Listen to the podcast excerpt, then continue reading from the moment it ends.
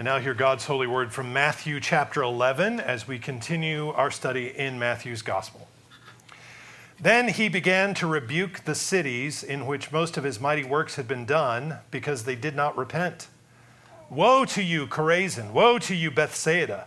For if the mighty works which were done in you had been done in Tyre and Sidon, they would have repented long ago in sackcloth and ashes. But I say to you, it will be more tolerable for Tyre and Sidon in the day of judgment than for you. And you, Capernaum, who are exalted to heaven, will be brought down to Hades. For if the mighty works which were done in you had been done in Sodom, it would have remained until this day. But I say to you that it shall be more tolerable for the land of Sodom in the day of judgment than for you. Thus far, the reading of God's word. Let's give thanks together. Father in heaven, we thank you for your goodness to us and we thank you for your word. We ask you to guide us by your Spirit into truth as the Son reveals you, as his word has revealed him. So guide us into a deeper understanding of you and your counsel and your will and your comfort today. We ask your blessings and your mercies on us now. In Jesus' name, amen. amen. Last night, you presumably recovered the hour of sleep that you lost back in March. Do you, do you feel like it? Do you feel like you got that hour back in the bank? Is that the way it works? Do you have a, a sleep account number and then you know you were uh, debited an hour and then now you have that back? Do you feel energized? Do you feel you feel better? Uh, this ritual of changing the clocks is something I've never quite understood, even though it's been explained to me uh, a bunch of times. It's, it's, never made sense to me. And uh, in fact, there's some evidence that it may not only be useless, which I am uh, firmly of the opinion that it's useless, but it may actually be it may actually be harmful there are some metrics that show that whenever we play with the clocks, there's a significant rise in car accidents and heart attacks and strokes and workplace injuries in the week after a time change. In the spring, losing an hour of sleep just it just throws everything off. You feel dull and tired and irritable. And now in the fall everybody for the next two weeks is going to say boy it sure does get dark soon. It sure does get dark early and and it does. Remember we used to change the clocks back early october wasn't it? Wasn't it earlier? And now we've shifted it later and so it's even more pronounced now than it was. But even that that's going to disrupt your schedule, especially if you have small children who are used to a certain sleeping and eating schedule, it wreaks havoc with them as well. When little kids get tired, they don't even know that they're tired, and they're so tired that they can't even sleep. It's this weird paradox where they're too tired to sleep, and you just want them to close their eyes, just give in, just rest. And uh, so you can too, so you can rest too. It reminds us of how important rest is. it, it, it is vital a, a, part of what we need as creatures is sleep. This need for sleep is not a result of the fall. It's not as if we had perfect glorified bodies and we would never need to sleep. Yes, God created us for work, but He also created us for rest and leisure and enjoyment of His creation. God Himself rested after six days of work in the creation week. And then He wove Sabbath into the fabric of creation. He put Adam in a deep sleep in the garden. Before the fall, Adam was in a deep sleep, and out of that sleep, he created Eve. He created the bride out of Adam's sleep. There's something to meditate on there how, how sleep can be fruitful and productive with God's blessing. That actually um, sleep and rest and, and leisure is, um, is fruitful in so many ways uh, under God's blessing and under God's provision. But, but God builds rest into creation. God's law requires a weekly Sabbath where you give your whole house rest. Even your working animals are to rest on the Sabbath. God prescribed a calendar of festival Sabbaths. There are, time to, uh, there are times to stop your work and eat and drink and give thanks and, and cease your works and rest in God's completed works. You rest in what He has done, you rest in His, his good creation. Uh, and his good gifts. His law, God's law, has ordinances for Sabbaths on the land, and a Sabbath from debt, and a Sabbath from servitude. Uh, this is all built into his, his, his word and his law. Just as music is made up of notes and rests, so God has ordered the world with work and Sabbath. Rest is a blessing. Rest is a feature of obedience to God. When we are obedient, He gives us rest. So the psalmist says, He gives His beloved sleep. And yet, this rest seems so elusive to us. One of the most often repeated warnings about our modern lifestyles is that we don't get enough sleep. It's, it's, part of the big three that we hear all the time. We eat poorly, we don't exercise, and we don't know how to rest. And no doubt that's true. But at the same time, it's as if our world is engineered to keep us miserable and sick and fatigued. Uh, you can add to the physical exhaustion that we all experience the sheer mental exhaustion of living in times of significant instability. We've been all going through the most socially disruptive period that, that any of us have ever lived through. I suspect that we've got a little, a little moment now to catch our breaths. Probably it'll last up until about Tuesday, and then, and then it's all going to go crazy again. Uh, the, before this next wave of insanity affects everything, it can happen at any moment, so enjoy this little respite that we have. But this all puts us in an exceedingly stressful state of body and mind. This, this twice a year playing around with the clocks is just a, representative.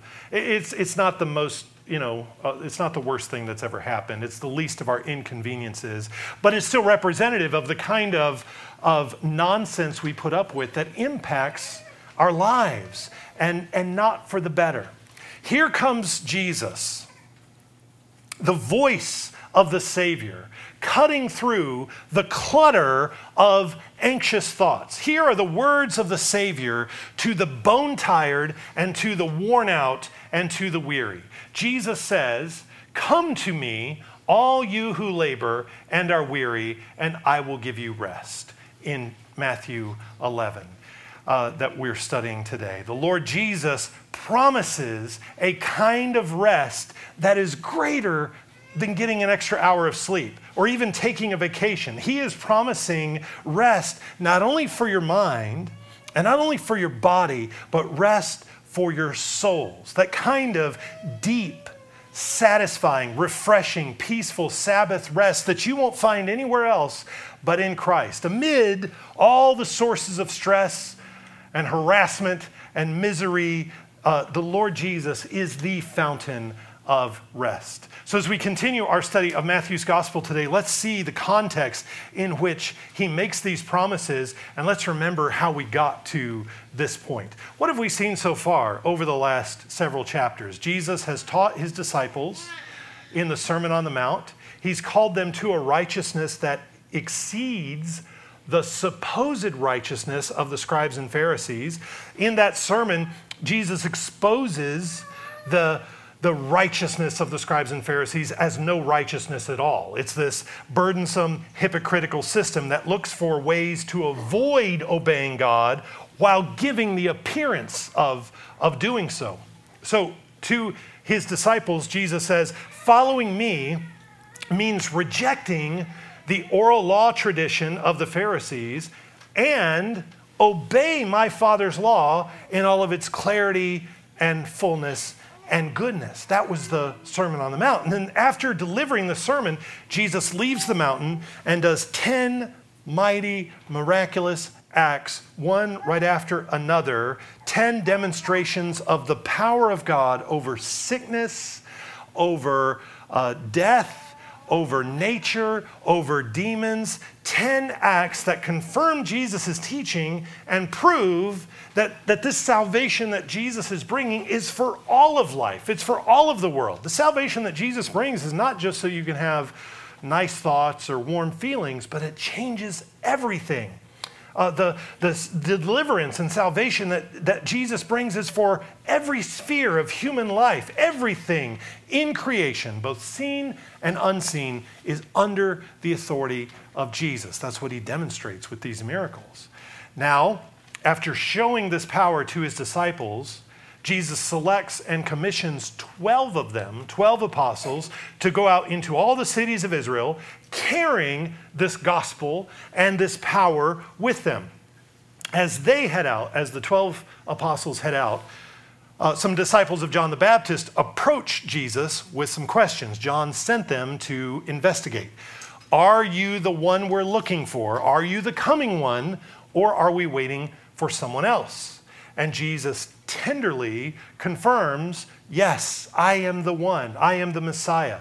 Look at all these things that are happening. This is all the fulfillment of what Isaiah said would, would, would take place. And then Jesus praises John because John brought his questions to the only source of truth. And in the same breath, Jesus rebukes the generation who is not listening to John and who is not listening to Jesus. They're not following John's pursuit of truth toward the source as John did. Now, as we open this new section today, Jesus turns his attention to all the cities that the apostles have gone out into, these cities who have also rejected the, the deliverance that Jesus is offering. He mentions several of them by name Israelite cities that he compares to some iconic idolatrous cities. Look at verse 21 again. Jesus, the Lord says, Woe to you, Chorazin! Woe to you, Bethsaida! For if the mighty works which were done in you had been done in Tyre and Sidon, they would have repented long ago in sackcloth and ashes. Chorazin and Bethsaida are these little villages in Galilee, north of the Sea of Galilee, where Jesus has been focusing all of his work to this point. These are the hometowns of some of the apostles. The most exciting things that have ever happened in a thousand years, the most exciting things that have ever happened in these little towns was when Jesus came and healed their sick and cast out demons and raised the dead.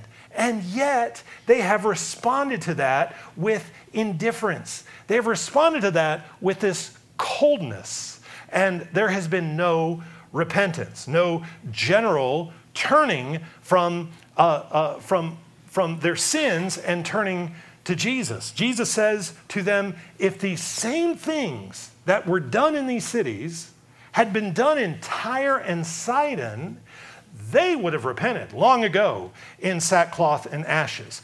Tyre and Sidon are these twin cities up north on the coast of the Mediterranean Sea, big shipping and trading merchant centers, very, very wealthy. Uh, they keep coming up. Tyre and Sidon keep coming up in the Old Testament as these fabulously wealthy, exceptionally wicked Canaanite cities. For a time, Tyre had a good king uh, Hiram, remember Hiram? He sent supplies and he sent men to work on the temple in the days of King Solomon. Hiram of Tyre worshiped Yahweh. He gave thanks to Yahweh, but that didn't last. Generations later, after the kingdom of Israel split, Baal worshiping Sidonian princess, she was from Sidon, from, from this same area, uh, Jezebel, Baal worshiping Sidonian princess Jezebel was ruling over the northern kingdom, and she persecuted the prophets and put them to death. So Tyre and Sidon are these icons of rebellion and idolatry and apostasy, and Jesus boldly declares to these villages of Galilee, to his home country, to the places where his men have come from, he says to these villages, if Tyre and Sidon had seen what you have seen, they would have cried out to Yahweh, which is today say, it's just to say, you think Baal worshippers are bad? You think Tyre and Sidon, you think Hollywood's bad? You think, you think Wall Street, you think Washington, D.C. is bad? Uh, you think these places are bad? You are worse off than they are, Jesus says to these Galilean cities. Look at verse 22.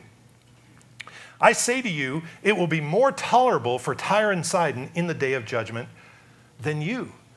Israel and these villages of Galilee have received this great privilege of having Jesus, the Messiah, the Son of God, come to them and preach to them in person and confirm his word with many healing miracles that have made their lives better. And they have rejected him.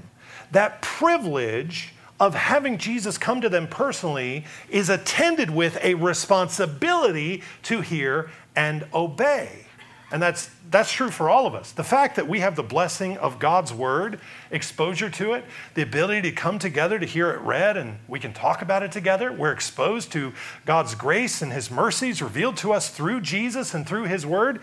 That is an immense privilege that comes with, it, it is attended with a duty to hear it and obey it. This revelation binds us uh, in responsibility. And so they were as well, and they have not. They have not heard, they have not obeyed, they have not repented. And so their condemnation is greater than those to whom Jesus has not personally appeared. Jesus mentions another familiar Canaanite city, Capernaum, verse 23. He says, And you, Capernaum, who are exalted to heaven, will be brought down to Hades. For if the mighty works which were done in you had been done in Sodom, it would have remained to this day. But I say to you, it shall be more tolerable for the land of Sodom in the day of judgment than for you. To this point in Matthew's gospel, Capernaum had practically been Jesus' home base all these months. Uh, Capernaum was a fishing village full of blue collar, ordinary people whose arrogance Jesus compares to Babylon. In, in Isaiah, um, uh, God compares uh, Babylon, uh, I'm, I'm, sorry, God talks about uh, Babylon's arrogance this way Babylon says, I will arise to heaven, I will raise my throne above the stars of God, and I will sit on the Mount of Assembly. Yet, God says, you will be thrust to Sheol, to the recesses of the pit. You have exalted yourself, Babylon, and yet you will be thrust down to Sheol, to the abyss. Now, Jesus hangs these same words on the Galilean city of Capernaum, where he spent all this time. Because of Capernaum's arrogance and lack of repentance, Jesus takes that formula that Isaiah used for Babylon and he applies it to them and says, You think you're exalted to heaven? You will be brought down to Hades, Capernaum. Um, it, he implicitly, Jesus implicitly compares them to Babylon in this way um, by quoting the words of Isaiah. He's, he's using the same thing Isaiah said about Babylon, but he explicitly, he openly compares them to Sodom. What could be worse than Sodom?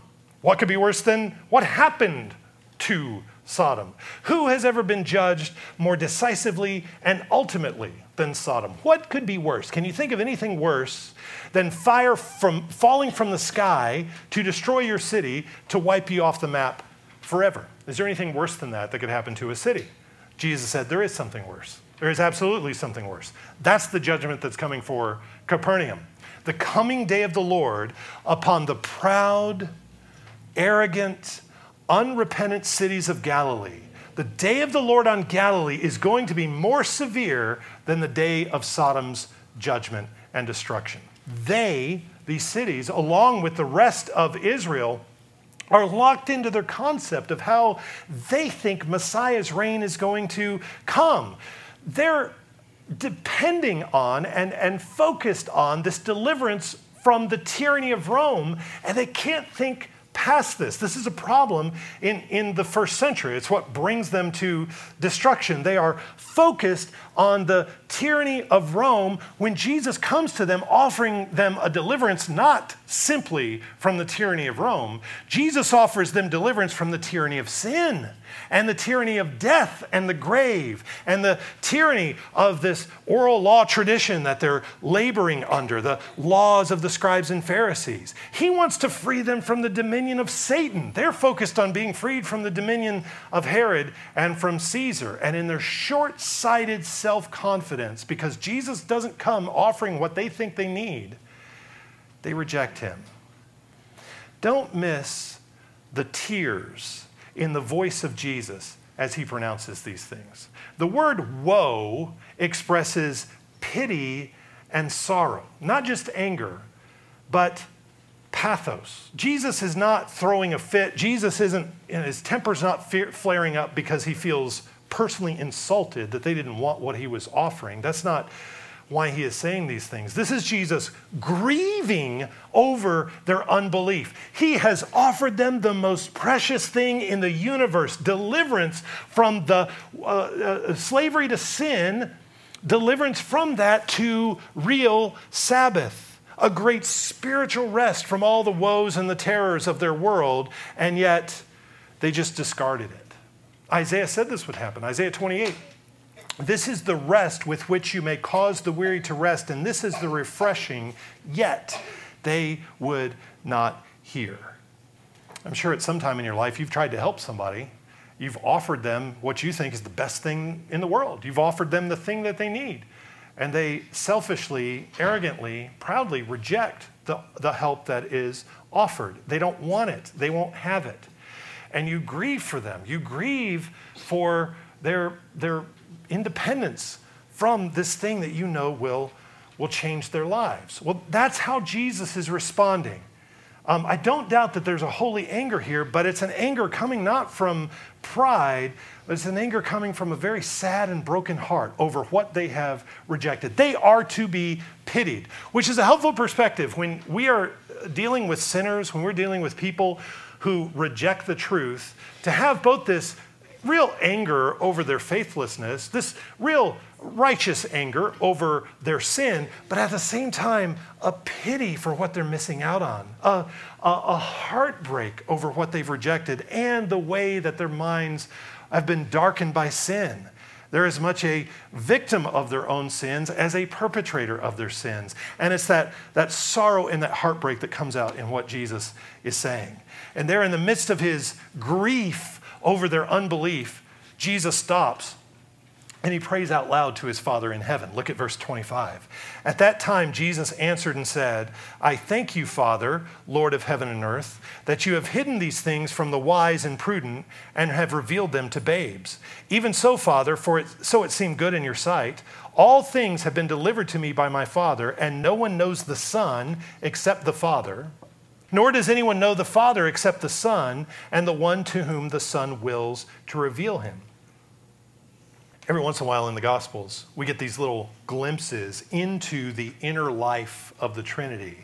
Uh, we see the ways that the members of the Trinity communicate with each other. When Jesus speaks to the Father, the Father says something about the Son. And every one of these little windows is uh, uh, full of this deep, rich theological truth. And here, what is uh, revealed to us is the subject matter of why some people submit to the Lord Jesus, why some people receive him joyfully and others, like these cities that he's been talking about, why do others not receive him? Why do they not repent? Why do some people hear and obey and other people find the things that Jesus says confusing and, and offensive, even? Well, in this prayer, Jesus speaks to his Father, and it's revealed that there are times where the Father hides and and conceals. There are times where Jesus is, is the open revelation that God reveals himself through his Son fully, and there are other times that the Father hides and conceals. Now, this might be something we immediately take exception to and say, that can't be right. What, what in the world? God hides things. God discloses some things but doesn't reveal other things. How, how, is, that, how is that fair? Why would God ever conceal anything? And by the way, if the works done in Capernaum would have caused Tyre and Sidon to repent, if what was done in Capernaum would have caused Sodom to repent, why didn't God do those works in those cities? Why did he do that? If, he, if God knows what it would have taken to bring them to sackcloth and ashes, and he didn't do it, what's up with that? What's going on? Well, all the answers rest here in this exchange between Jesus and his fathers, uh, with his father, in, concerning his father's will to reveal or conceal himself. The answers rest in God's sovereign, perfectly holy, eternal will and the uh, truth that He is the potter, we are the clay. This is His sovereign will in all things that's revealed here, which is always good and uh, comforting truth, not an offensive truth. Jesus says the Father hides things from the wise and the prudent and reveals them to babes. Now, he's obviously using the words wise and prudent in a tongue in cheek way. They think they're wise, but to be truly wise, a wise response to the gospel would be to accept it, right? So, wisdom is justified by her children, Jesus said just a few verses ago the supposed wise of the day, the scholars and the scribes, the educated Jews, are all those who reject Jesus. And so the Father hides from them his kingdom. He hides from them certain things. Jesus tells parables not so the scribes and Pharisees can understand. These are not quaint little illustrations that help them understand the truths. He tells parables so that his people understand, but these things are concealed to the haughty and the arrogant.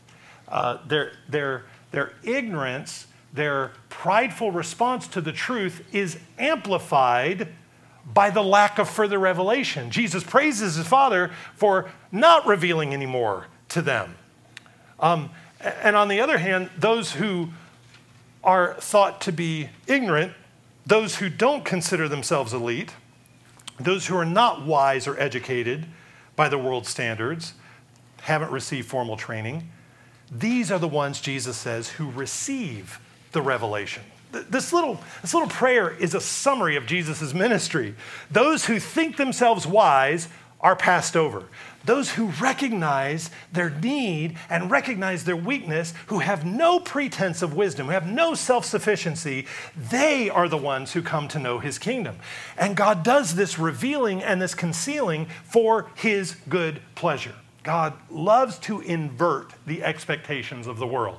He loves to exalt the humble and debase the proud. And Jesus goes on to praise the Father that the Father has deemed it good and right to do this through the Son. That the Son is the exclusive revealer of the Father.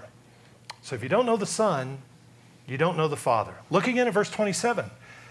All things have been delivered to me by my Father. All things, everything has been delivered to me by my Father, and no one knows the Son except the Father, nor does anyone know the Father except the Son and the one to whom the Son wills to reveal him. The Lord Jesus is the conduit through which knowledge of the Father and his will comes. To put it simply, you cannot know the Father except through the Son. If you don't worship the Lord Jesus Christ and acknowledge Him as King, whatever God you worship is not the God of creation. This is a very narrow, exclusive idea. I know. I know this is, uh, this is very, very, um, I have no word for it, but narrow. But it can be no other way. If there is only one God and that God has visited this world in the person of Jesus Christ, then how can anyone reject Jesus and still claim to know the one true God. The fundamental question in religion for the whole world is what do you believe about Jesus Christ? That is the question on which everything hinges. No one knows the Father except the Son and those to whom the Son chooses to reveal him, those to whom the Son chooses to reveal the Father. This is all over the Gospels. This truth is uh, is constantly referred to in John's gospel. Jesus says in John's gospel that no one can come to the Father unless the Spirit draws him. Jesus also said that those uh, that, that all the Father gives to him will come to him, and it will not, not they will not be cast aside. That from beginning to end, God is sovereign over the entire process of salvation. And Jesus makes it very clear in this little prayer that no one no one knows the Father apart from the special revelation of the Son, and the Son has the authority to reveal himself to whom he will. Which means that, among many things, among, among, many truths that are populated from this foundational truth, what this means is that nobody in their own wisdom will ever reason their way into an understanding of God. No one can find God. Knowledge of God can only come by revelation by His Spirit's initiation. Because apart from the Spirit, we're blinded. Apart from the Spirit, we are ignorant. Uh, Ephesians 4 tells us that apart from union with Christ, man has a futile mind, that he has a darkened understanding. Man is ignorant and possesses a blindness of heart. Colossians 1 says that apart from Christ, we are alienated and enemies in our minds. That's Colossians 1:21. 1 Corinthians 2 says the natural man does not receive the things revealed by the Spirit of God because they are foolishness to him. Apart from the Spirit of God, all truth looks like foolishness ultimately. Sin has severely affected our ability to reason and even to discern right from wrong, says Romans 1 20 through 23.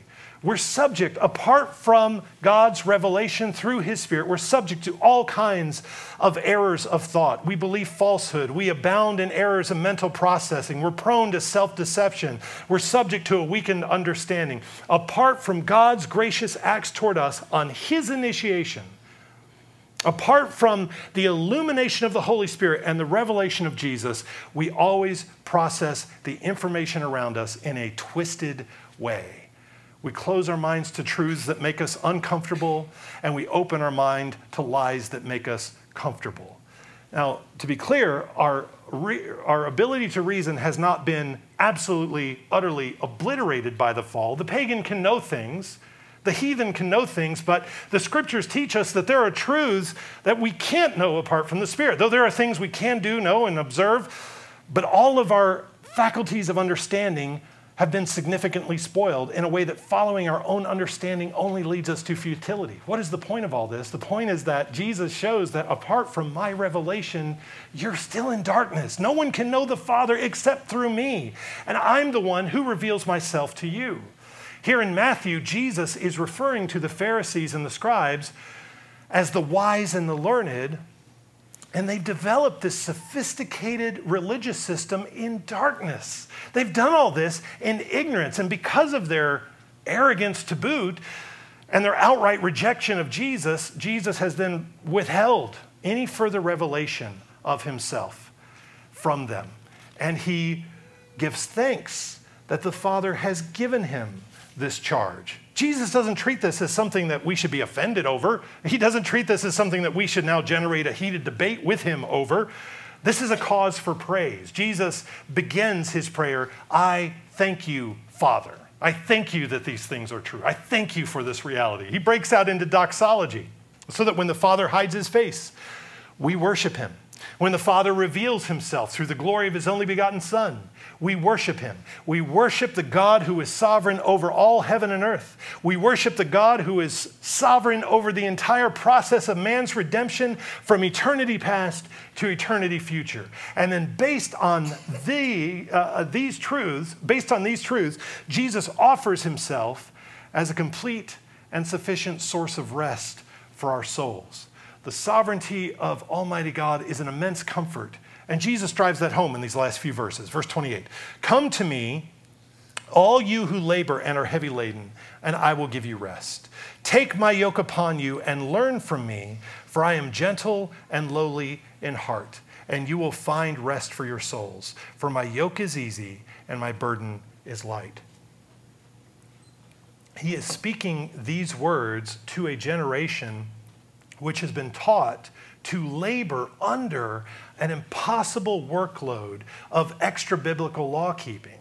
They've been driven to weariness and despair under this. Life was a maze of regulations weighted with arcane, lifeless rule keeping, which dictated every move. And I'm not talking about God's law. God's law is a blessing, God's law is life. I'm talking about the oral law tradition that the Pharisees imposed on top of God's law. And everywhere you turned, there was another touch not, taste not, handle not. There's never any rest in works based religion. You're always anxious. You're nervous that you're going to fail in some tiny way, that someone is going to see, and that that person is going to keep score and ridicule you for it. Keeping all the laws of the Pharisees was a life of burdens. Later in Matthew 23, Jesus is going to rebuke the Pharisees for binding heavy burdens hard to bear and laying uh, uh, them on men's shoulders. That was one heavy load that they were crushed under, this, this heavy load of extra biblical law. They were also burdened under uh, unconfessed sin. Unconfessed sin is stressful and burdensome on its own, and this is a universal human experience. Sin that has not been covered, sin that has not been forgiven, generates this buildup of guilt that accumulates for a lifetime. As you sit in silence and you go down a roster of all the people you've ever offended, all the people that you've ever sinned against, all the ways that you have failed to keep up with your own standard, all the times you've been a hypocrite, it weighs on you. This is soul crushing stuff. Every offense, every sin, everything you've done, you keep trying to wallpaper over the shame and the regret, but you know that in the deepest part of yourself, you're going to have to give an account. And all of this is going to be revealed, and you're going to have to answer for it, and you don't have an answer. That is terrifying. So they're burdened by this load of these expectations of the Pharisees. They're burdened by a load of unconfessed, uncovered sin, unforgiven sin. And then to add to that, they're burdened under this, this fear of death. The fear of death is exhausting. The knowledge that one day all of this ends, and you may or may not have a solid landing place after you draw your last breath. Are you sure that you know what's going to happen? Is the, is the grave all there is? Is that just the end? Well, you kind of suppose that it ends there, but what if you're wrong? You have this sneaking suspicion that it doesn't end there. So you have no peace, you have no rest, you have no hope, just a lot of unanswered questions, and you have nightmares about the possibilities. Jesus invites these refugees of self righteous religion and sin and the fear of death to draw close to him and to lay their burdens down. He invites them to come and unburden themselves and let Him take on this weight. And so He issues them four imperatives. He says, Come and take and learn and find. In these just three verses, He says these things Come and take and learn and find. He says, Come to me, all ye who labor and are heavy laden, and I will give you rest. Come to me. Turn away from your fruitless, frantic efforts to pile up enough righteous acts to make yourself look good before a human audience. Reject the false religion that says you do good things, so you must be a good person. And instead, put your complete faith and trust in Jesus and in his righteousness. Do what these cities of Galilee didn't do. Put down your arrogance and put on humility. Trust in His plan for redemption and deliverance and put aside your own. And trust that what He says is, is true and that His word has complete final authority over your life. You may be listening or half listening, and you may be sitting there saying, Well, I've done that already, so I'm fine. I checked that box. I've trusted Him. Okay, do it again. And do it again. And do it every day. Every day, every day, trust in the Lord. Every day, come to Him. Proverbs 3, verse 5 says, Trust in Yahweh with all your heart and do not lean on your own understanding. What does that mean practically? How do I do that? How do I trust in Him? How do I lean on Him? How do I, how do I give Him these burdens that He is asking for? How do I do that? Well, here's, here's a way you can do that. Here's a practical way to do this. On every occasion, every day, there is something that's going to happen to you that is is challenging, that is difficult, that requires a response from you. Every day, there's something that you must respond to righteously. And when that happens, when that comes, the first thing you say is, God gave this to me. This came by the sovereign hand of God. Could the sovereign God of all the universe prevented this? He could have, but he didn't. He gave this to me. You recognize that, that, that this is a thing that he gave me and you give thanks. That's the second thing you do is you give thanks for it. You say, "Well, thank you, Lord. Thank you for this thing that you have given me, whether it's this false t- uh, uh, uh, a flat tire or a coworker who's got a problem with you that doesn't doesn't make sense, or your child that's freaking out and melting down in the middle of the grocery store for no good reason. Now you have to address this and see what's going on. Whatever whatever it is, whatever it is, thank you. Now, what does God require me to do? What pleases Him? What does He require me to do? And take action and do it. That, that, that, little, that, that little outline of God gave me this, I'm giving Him thanks for it. Now, what does He require me? What does He require me to do with this? What it, what it means is that with every burden, with every challenge, with every curve, our habit is to come to the Lord Jesus in this way and trust Him that He gave it to us and He's requiring something of us out of it. And, He promises that His response to that is to give us rest. He says, Come to me, bring it to me, and I will give you rest. You're not going to find rest in a thousand other places you take this, a thousand other sources that you turn to, but I will give you rest. I will give you forgiveness. I'll give you my word, my spirit, my people. I'll give you clarity and wisdom and understanding. which all eases our anxieties. It gives us confidence and assurance and peace in obeying Him. He says, Come, come to me. Then He says, Take. He says, Take my yoke upon you. A yoke, which not a lot of us have a yoke in the uh, shed out back. Not of us have a yoke in, yoke in the attic. Maybe a few of you do. Maybe if you've got animals, you've got a yoke. But a yoke is not something that we see every day. A yoke is a wooden collar or a wooden beam that's fastened over the neck of a work animal that's uh, attached to a plow or to a cart so that the animal can pull the plow or pull the cart. Certain human laborers use yokes as well. It's kind of a crossbeam that allows you to carry heavy loads, balanced load, water or, or uh, building materials.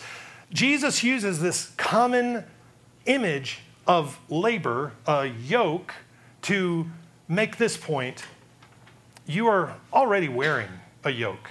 You're already pulling a load. It's not like you're, it's not like you're running around free. You are pulling a load, a cart freighted with your own guilt, with other people's expectations, with worries and bitterness and anger. It's piled high with junk. You know, like the, like the Beverly Hillbillies truck. It's just piled high with junk. Uh, I guess most of you are born after 1980 or something. Uh, Fred Sanford, Sanford and Sons truck is just loaded. It's piled high. How about we take that off of you? How about we, how about we take that load away? Why? So I can have no yoke, I can have no work, no duty, nothing. No, no, Jesus has a yoke for you, but this one is easy. Jesus says, My yoke is easy and my burden is light. That word easy means well fitting. When you make a yoke for an ox, uh, and I've never seen one made, I've just read about it, uh, but I've read that you had to measure the shoulders of the animal you, you make it, you carve out this wooden beam, and then you try it on, and you still got to make adjustments to it to carefully shape the thing so it fits well and so it doesn't chafe the neck of the animal. A good yoke was tailored to fit the ox. And that's what Jesus says he has for you. He says, I have a well fitting yoke for you. I've made it just for you. It's tailor made, custom fit. I have a duty for you, and I have a responsibility for you that I have measured just right to fit your needs and fit your abilities exactly. I have a place for you to work in my kingdom. I have a field for you to plow. So come to me and be satisfied with the life I give you. Come be satisfied with the body I give you, in the family I have placed you in, in the time in history I've called you to live. Come to me and be fitted out with the challenges and the field I have given you to plow. Rest in that. Be happy in that. Break out into songs of thanksgiving over the well fitted yoke that I have given you. Rest in the role that God has given you. That is what He's calling us to. He says, Come, He says, Take, and He says, Learn from me. Learn, for I am gentle and lowly in heart how do you learn from him? Well, this one's easy to answer. Any child should be able to answer this one. Jesus says, I am the unique revelation of the Father. The Father says, This is my well beloved Son. Hear him. So we invest ourselves in knowing Jesus. It, through his word, through the fellowship of his body, the church, through receiving the sacraments and meditating on his word together and conversing about it in community, hearing and repeating and obeying every word. Do that consistently. Do that every day, every day, every week. Do that for a few decades, and, and, and you start to see some real change in your life. You start to see uh, your life growing and flourishing and bearing fruit together. Then, after you learn, you find. You find rest for your souls. If your body needs rest, you go to bed. If your mind needs rest, you turn from work and you do something that's less taxing. You do something that you enjoy. You do something that's less demanding. If your soul needs rest, how do you rest your soul? Well, the scriptures show in many places your soul rests in hope. That's what we're looking for when we're burdened and restless and worried. We're in desperate need of hope a hope that is a sure knowledge that things are going to work out. Psalm uh, 62 says, My soul wait patiently for God alone, for my hope is in him. And what, here's how he articulates that hope He is my only rock and my salvation. He is my defense. I shall not be moved. In God is my salvation and my glory. The rock of my strength and my refuge is in God. It is a hope in a God who is bigger, bigger and mightier and stronger than anything in our lives that we deal with or face, and that He is immovable, that he is not changed by the shifting sands of time. As the psalm, um, hymn, hymn writer said, My hope is built on nothing less than Jesus' love and righteousness. I, uh, um, uh, on Christ, the solid rock, I stand. Uh, all, all other ground is sinking sand. All other ground is sinking sand. That my hope is, is in him and in nothing else. And that hope, that hope is rest for my soul. Jesus grieves for these cities who were beat down and languishing under the oppressive weight of all of these factors. And he offers them rest, and they will not take it. Uh, and, and so he turns to his people and says, Don't be like Chorazin. Don't be like Bethsaida and Capernaum. Receive this offer of rest. Enter into his great Sabbath, along with as we sang today, all the rest of all the saints of all the ages, as we remember that today the saints of all the ages are resting in and rejoicing around the throne of Jesus right now. And we join with them in their praise and in their fellowship in worship. However weary you are, however complicated your problems, Jesus invites you to come, take his yoke, learn of him, and he promises, he guarantees you will find rest for your souls. That's his promise. Avail yourself of it. Come and take and learn and find. Let's pray. Father, we thank you for this promise of Jesus, and we thank you for the mercy that he extends to us and the rest that he offers us. So may we uh, put down our burdens at his feet and rest entirely in him. We ask that you give us this peace and comfort today. In Jesus' name, amen.